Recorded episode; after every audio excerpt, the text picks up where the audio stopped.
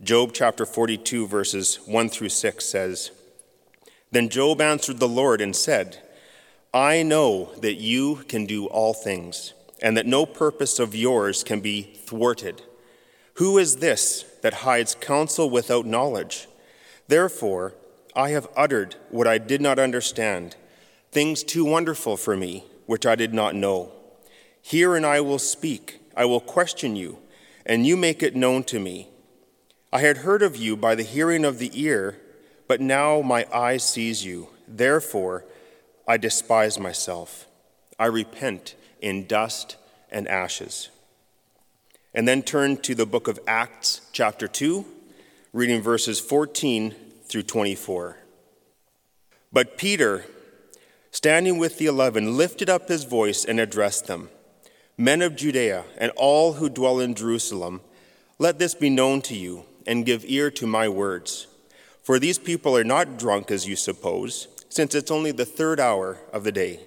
But this is what was uttered through the prophet Joel. And in the last days it shall be, God declares, that I will pour out my spirit on all flesh. And your sons and your daughters shall prophesy, and your young men shall see visions, and your old men shall dream dreams. Even on my male servants and female servants, in those days I will pour out my spirit and they shall prophesy. And I will show wonders in the heavens above and on the and signs on the earth below, blood and fire and vapor of smoke. The sun shall be turned to darkness and the moon to blood before the day of the Lord comes, the great and magnificent day. And it shall come to pass that everyone who calls upon the name of the Lord will be saved. Men of Israel, hear these words Jesus of Nazareth a man attested to you by God with mighty works and wonders and signs that God did through him in your midst, as you yourselves know. This Jesus, delivered up according to the definite plan and foreknowledge of God, you crucified and killed by the hands of lawless men. God raised him up, loosing the pangs of death because it was not possible for him to be held by it.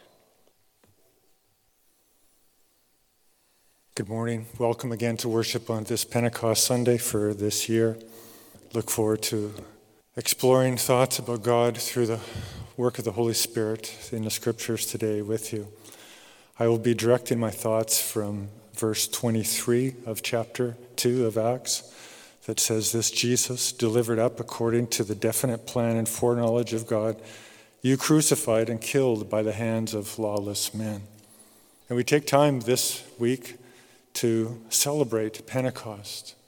We celebrate Pentecost because of the necessity and the reality of the Spirit breathing the life of God into us. Pentecost began a spirit inspired obsession with God that began 2,000 years ago. And that spirit given obsession with God is what sustains every single Christian life. It is what sustains every Christian church and gives it its uh, identity and its integrity. And so it leads to one of the most significant questions that we can ask yourselves, and I will ask you this morning on this Pentecost Sunday as we celebrate the work of the Spirit in our lives. Are you filled with the Spirit?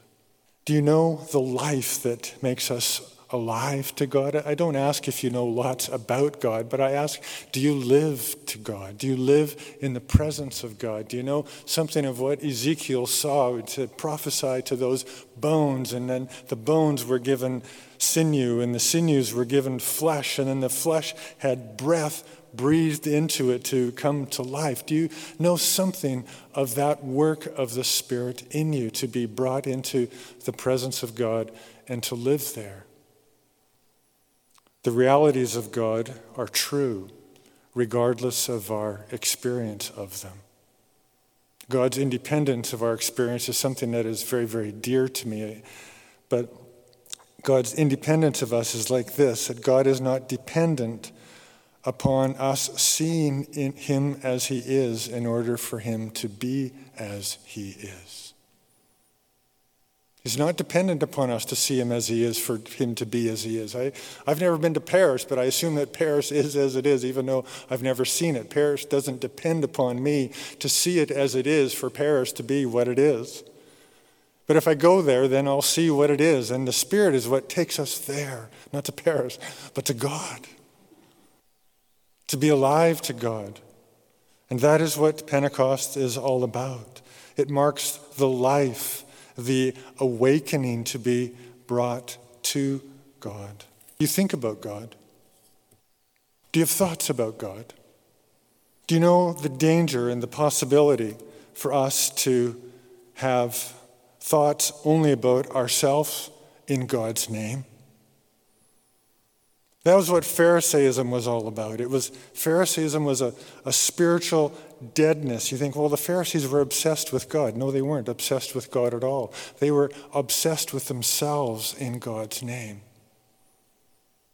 They had great regard for God's law, but they had very few thoughts about the God that actually gave them that law. As a young man, what attracted me to Christianity, and I remember this very, very clearly, I remember thinking it through very, very carefully Christian faith and, and Christianity. What attracted me to Christianity, I remember very, very precisely, was, was not the church. It was not the church and its worship. It was, it was not the people.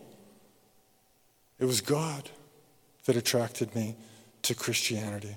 And I remain a Christian to this day for exactly the same reason. Not because I'm obsessed with the church or not because I'm obsessed with the, with the people of God, but because I'm obsessed with God Himself. And being obsessed with God, I love the church and I love the people of God. But it's because of being alive to God. And I believe that is the strength of the church, what must be the strength of the church, and what makes our Christian community desirable is God. It's not when we try to design a worship that is attractive. It's not when we obsess with ourselves and, and think uh, overly about ourselves and how we live, how we think, what we do, what will people see, what will people think. But what makes the people of God attractive is when we worship and live as people who are obsessed with God. Not obsessed with ourselves in God's name, but obsessed with God. And it is possible to be obsessed with ourself in, in God's name. It's, it's what religion is, is all about. It has those dangers. I've been to marriage seminars where all they talked about was marriage. I've been to discipleship events where all they talked about was discipleship. I've been to leadership events where all they talked about was leadership. But if those things are Christian things, then what makes two people able to live in intimacy with one another is their obsession with God. In discipleship, what gives people the capacity to find their way in the things of God is an obsession with God Himself.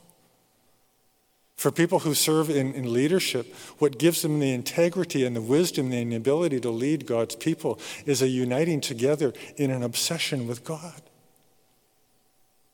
And it's something that must be very explicit and very intentional. And I believe the words that I'm directing us today, this morning, are the intention of Pentecost, where Peter declares the, something so great about God that is worthy of our obsession. The very first words of Peter's declaration at Pentecost, I find this very, very interesting. After Peter quotes from the book of Joel, what, what do you think Peter has to say, first of all? These are the very first words that, of Peter's declaration of Pentecost. And they are words that compel this obsession with God's greatness. After quoting the prophet Joel, and in that prophecy, it describes how there will be prophecy and there will be visions. Your young men will see visions and they'll have dreams. And then Peter prophetically declares a vision. He, he shows a dream of God that is unimaginably great. Look at these words again from verse 23. This Jesus, delivered up according to the definite plan and foreknowledge of God, you crucified and killed by the hands of lawless men. It is astounding. He, Peter declares that, that something so wicked that has a capacity to crucify our Lord has been used and overruled to accomplish the very purposes and will of God. Fulfills what Proverbs 19:21 says, many are the plans in the mind of a man, but it is the purpose of the Lord that will stand. Also Proverbs 21:30 that says no wisdom, no understanding, no counsel can avail against the Lord. And these certainly were activities that were trying to avail against the Lord. Do you have activities where you think in your own life, circumstances and events that seem to avail against the will of the Lord? There is something fundamental and necessary in this vision of God that Peter declares that becomes a kind of gateway understanding. It's the first thing that Peter says. Doesn't say, This is what I want you to know. I want you to know that God loves you. Doesn't say, I want you to know that you can find the kindness of God here. This is the first thing that, that Peter declares, and it becomes a kind of, of gateway understanding to a greatness of God that opens the doors to all of the things that the gospel has for us. This is the main point that I'd like to get across to you this morning on this Pentecost Sunday. Is that Peter's first words at Pentecost are a, a declaration of a, a root greatness, a root greatness, a root greatness in God that requires a submissive faith, a humble faith that is submissive to God for all of our worship and our unity. And we need to worship and we need to be unified. Let me define a couple of the terms that are in that. First of all, a root greatness. What I mean by a root greatness, you know what a root is? Well, this is a root greatness, something that, that leads to all other things. A root greatness is an incomprehensible attribute belonging to God only that makes it possible for us to experience the greatness of His love, His mercy, His kindness, and His goodness. In the death of Christ, God proclaims to us so much of the greatness of his love and mercy. But that would not be possible for us even to know anything about if it weren't for this greatness, this root greatness, this kind of greatness that so overruled in the crucifixion so as to accomplish his purposes and his plan that he overruled the hands of wicked men to make it the fulfillment of his own definite plan and will. See, we would know nothing of the love of God on the cross, or of the kindness of God, or the mercy and the grace of God in the cross, if it weren't for the root greatness of God that could take the hands of wicked men and rule over them in such a way to accomplish his purpose at the cross. And it's, it's a tremendous greatness. And this is why I also call it an incomprehensible greatness, an unfathomable root greatness. You see, we can, we can identify love in people. We, we, we can look at people and say, Well, I know what love looks like, and, and imagine what love looks like in God. We, we know kindness, we know mercy, we know goodness in all of the different ways that we interact with people often, but we know nothing of this kind of greatness in anybody else. There's no example, there's, there's no comparable for us to look at anybody else as we can see love and goodness and kindness in them. We can't see anything of them ruling over evil in such a powerful and great way. It is unfathomable to us. And that is why it is a, a gateway truth.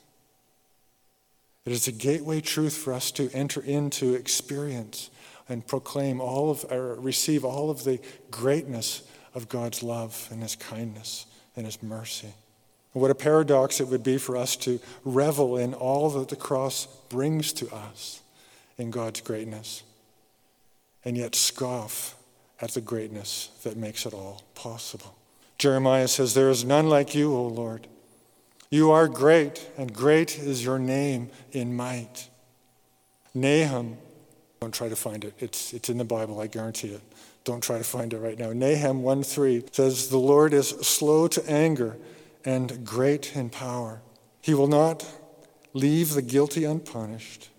In the whirlwind and storm is his way, and clouds are the dust beneath his feet. The whirlwind and the storm and the clouds are Old Testament prophetic ways of describing something of the incomprehensibleness, the unfathomableness of God's greatness. That is a root greatness that we possess with a submissive faith. I believe this text and what Peter declares at Pentecost by the power and evidence of the Spirit in us leads to a humility in the life of the Christian, a, a humbleness before God, a faith that I would describe as submissive, not assertive in God's presence, but submissive in God's presence. And this is what I mean by a submissive faith a gracious, so gracious, and spirit enabled awakening to humbly believe and accept God's greatness in a way that surpasses our understanding. Are you okay with that? Are you okay with a God who isn't being within your realm of, of comprehension and understanding? I, I say this over and over again. I'll say it again. How small God would be if I could understand him. It forces me over and over again to take that pet God out of my pocket, that God that I take out and pat on the head, that God that I can understand, that God that I don't allow to exceed my creaturely comprehension and throw it away. It's useless to me. It's not a God at all. Earlier, we read from the book of Job, chapter 42, where Job says this I know that you can do all things and that no purpose of yours can be thwarted. And then Job says this He says, Therefore, I despise myself and repent in dust and ashes. What was Job repenting of? He was repenting of the attempt to put the Creator into creature categories. And Peter is declaring something about the crucifixion of Christ a greatness in God over evil that is not offered up for us to dissect and to debate, but rather to be believed and submitted to. See, Pentecost doesn't promise us the understanding of God, it promises us the belief in God. The capacity to believe, even when we don't understand. I found these words helpful. They're from a 17th century confession of faith called the Belgic Confession. And it speaks of this submissive faith. It says, What God does, surpassing our understanding, we will not curiously inquire into further than our capacity will admit of, but with the greatest humility and reverence, adore the righteous judgments of God. And I think that submissive faith to a root greatness is essential for these two things. A submissive faith to a root greatness is vital and necessary for a spirit filled worship and spirit filled unity. Let me say something briefly on the significance of this submitting faith to this greatness of God for our worship. We know, at least I, I hope you would agree with this, that, that nothing that God has created, nothing in the realm of all that God has made in creation is worthy of worship. I hope you'd agree with that. There's nothing that God has made that we should bow down to, nothing that is worthy of worship. Worship then is, by definition, the adoration of something that is not creaturely. And this is definitely what Peter declares at Pentecost something that is in the realm of God alone. And this is what spirit filled worship is. Spirit filled worship is our posture, a posture of humble submission to and adoration of the divine, to worship God as God. If you would approach the cross of Christ, and of course we do, and I hope you do, approach the cross of Christ to find all the greatness of his love, all the greatness of his kindness, all the greatness of his mercy, know that you are also approaching God in this unspeakable greatness that has used that cross to accomplish his purposes, to display all of his love, to display all of his kindness. And so worship must have that component of submitting to God in all of that greatness. It is a posture before God that comes from asking the question well, who crucified Jesus? Was it the work of wicked hands or was it the work of God? Who crucified Jesus? And to be brought alive in God, to live before God, to be brought to life by the Spirit, Peter shows that the answer to that question of who killed Jesus isn't resolved in a way that answers the demands of reason. Rather, it's answered in a way that is dissolved in unfathomable greatness. The cross teaches us how to worship, even in the presence of wicked hands. It teaches us how to worship in all of the suffering, in all of the wickedness that there is in this world, in all the perplexities of our world. And all of us have questions in our lives of, well, whose hand is at work here? Who's doing this? Is it, is it people? Is, is, it, is it awful, evil people? Is it the devil? Is it God? We live in a day right now where people are asking, well, who started this virus? Was it humans or was it God? Who destroyed Job's family? It was one of the great, one of the great go-to stories in all of the scriptures. Who destroyed all of Job's flocks? Who, who killed his family? Was it God or, or was it the devil? And Job is a book that people often go to to learn how to suffer. And what you'll find, though, if you go to the book of Job to learn how to suffer, which is fine, you can go to the book to learn book of Job to learn how to suffer. But what you will actually learn there is not how to suffer. You will learn there how to worship. And if you only go there to learn how to suffer and not how to worship, then it shows that we're really obsessed with ourselves in God's name. We must get over ourselves and get to God. And God displays to Job, same thing that is displayed at the cross, the God's root greatness that requires our submissive faith in order that we would worship him as he really and truly is. It also leads to our unity. What else do we have in common but such a faith and such a greatness at the foot of the cross? The subject of unity may make you groan somewhat of experiences that you've had, perhaps of divided churches, and a longing that is in your heart to see the church not only to worship in the Spirit, but to be unified in the Spirit. And it's a longing that I share, it's a groaning that I share. And I have learned this over the years that in my longing, in my groaning, I, I must groan in the spirit and not in the flesh. My groanings in the flesh aren't helpful. My cynicism isn't helpful. My unengagement isn't helpful. And the groanings and the longings for unity that are a true mark of the Spirit is to engage with God's people and to look for and to lean into and worship God in this mighty greatness. But this is what, what unity is it is a spirit filled unity. Our spirit filled unity is our bond of like mindedness, like mindedness and submission to God. See, there's only one spirit, and that spirit only takes us to one God. And that is the basis for our unity.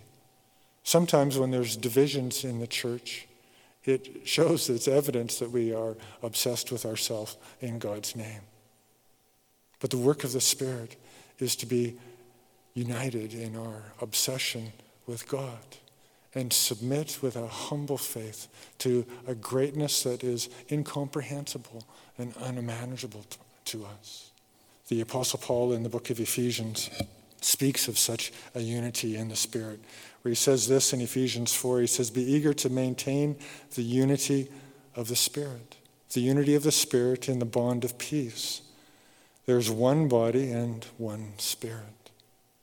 Just as you were called to one hope that belongs to your call, there's one Lord, one faith, one baptism, one God and Father over us all.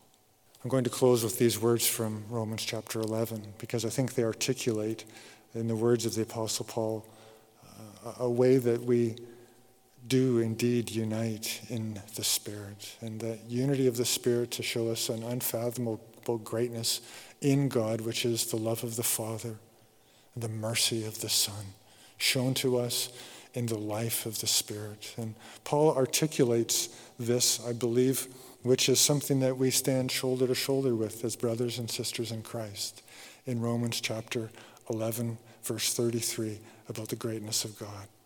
It says, Oh, the depths of the riches and the wisdom and the knowledge of God. How unsearchable are his judgments and how inscrutable are his ways. For who has known the mind of the Lord, or who has been his counselor, or who has given as a gift to him that he might be repaid? For from him and through him and to him are all things. To him be glory forever and ever. Amen. Would you please pray with me? Our gracious and almighty God, thank you for the gift of your Spirit. And I pray that we would desire above all else to know all that you have for us in the giving of your Spirit. As the many tongues said in Jerusalem that was overheard in the many languages, said they were declaring the greatness of God in their own language. And thank you for Peter, who makes it very, very plain the sense of what those people were hearing. That you rule over all things, even wicked hands, in such a way to accomplish your definite plan according to your foreknowledge. Thank you for such greatness. I pray that it would be the substance of our worship, and I pray that it would be the basis for our unity. Have mercy upon us, I pray, for Jesus' sake.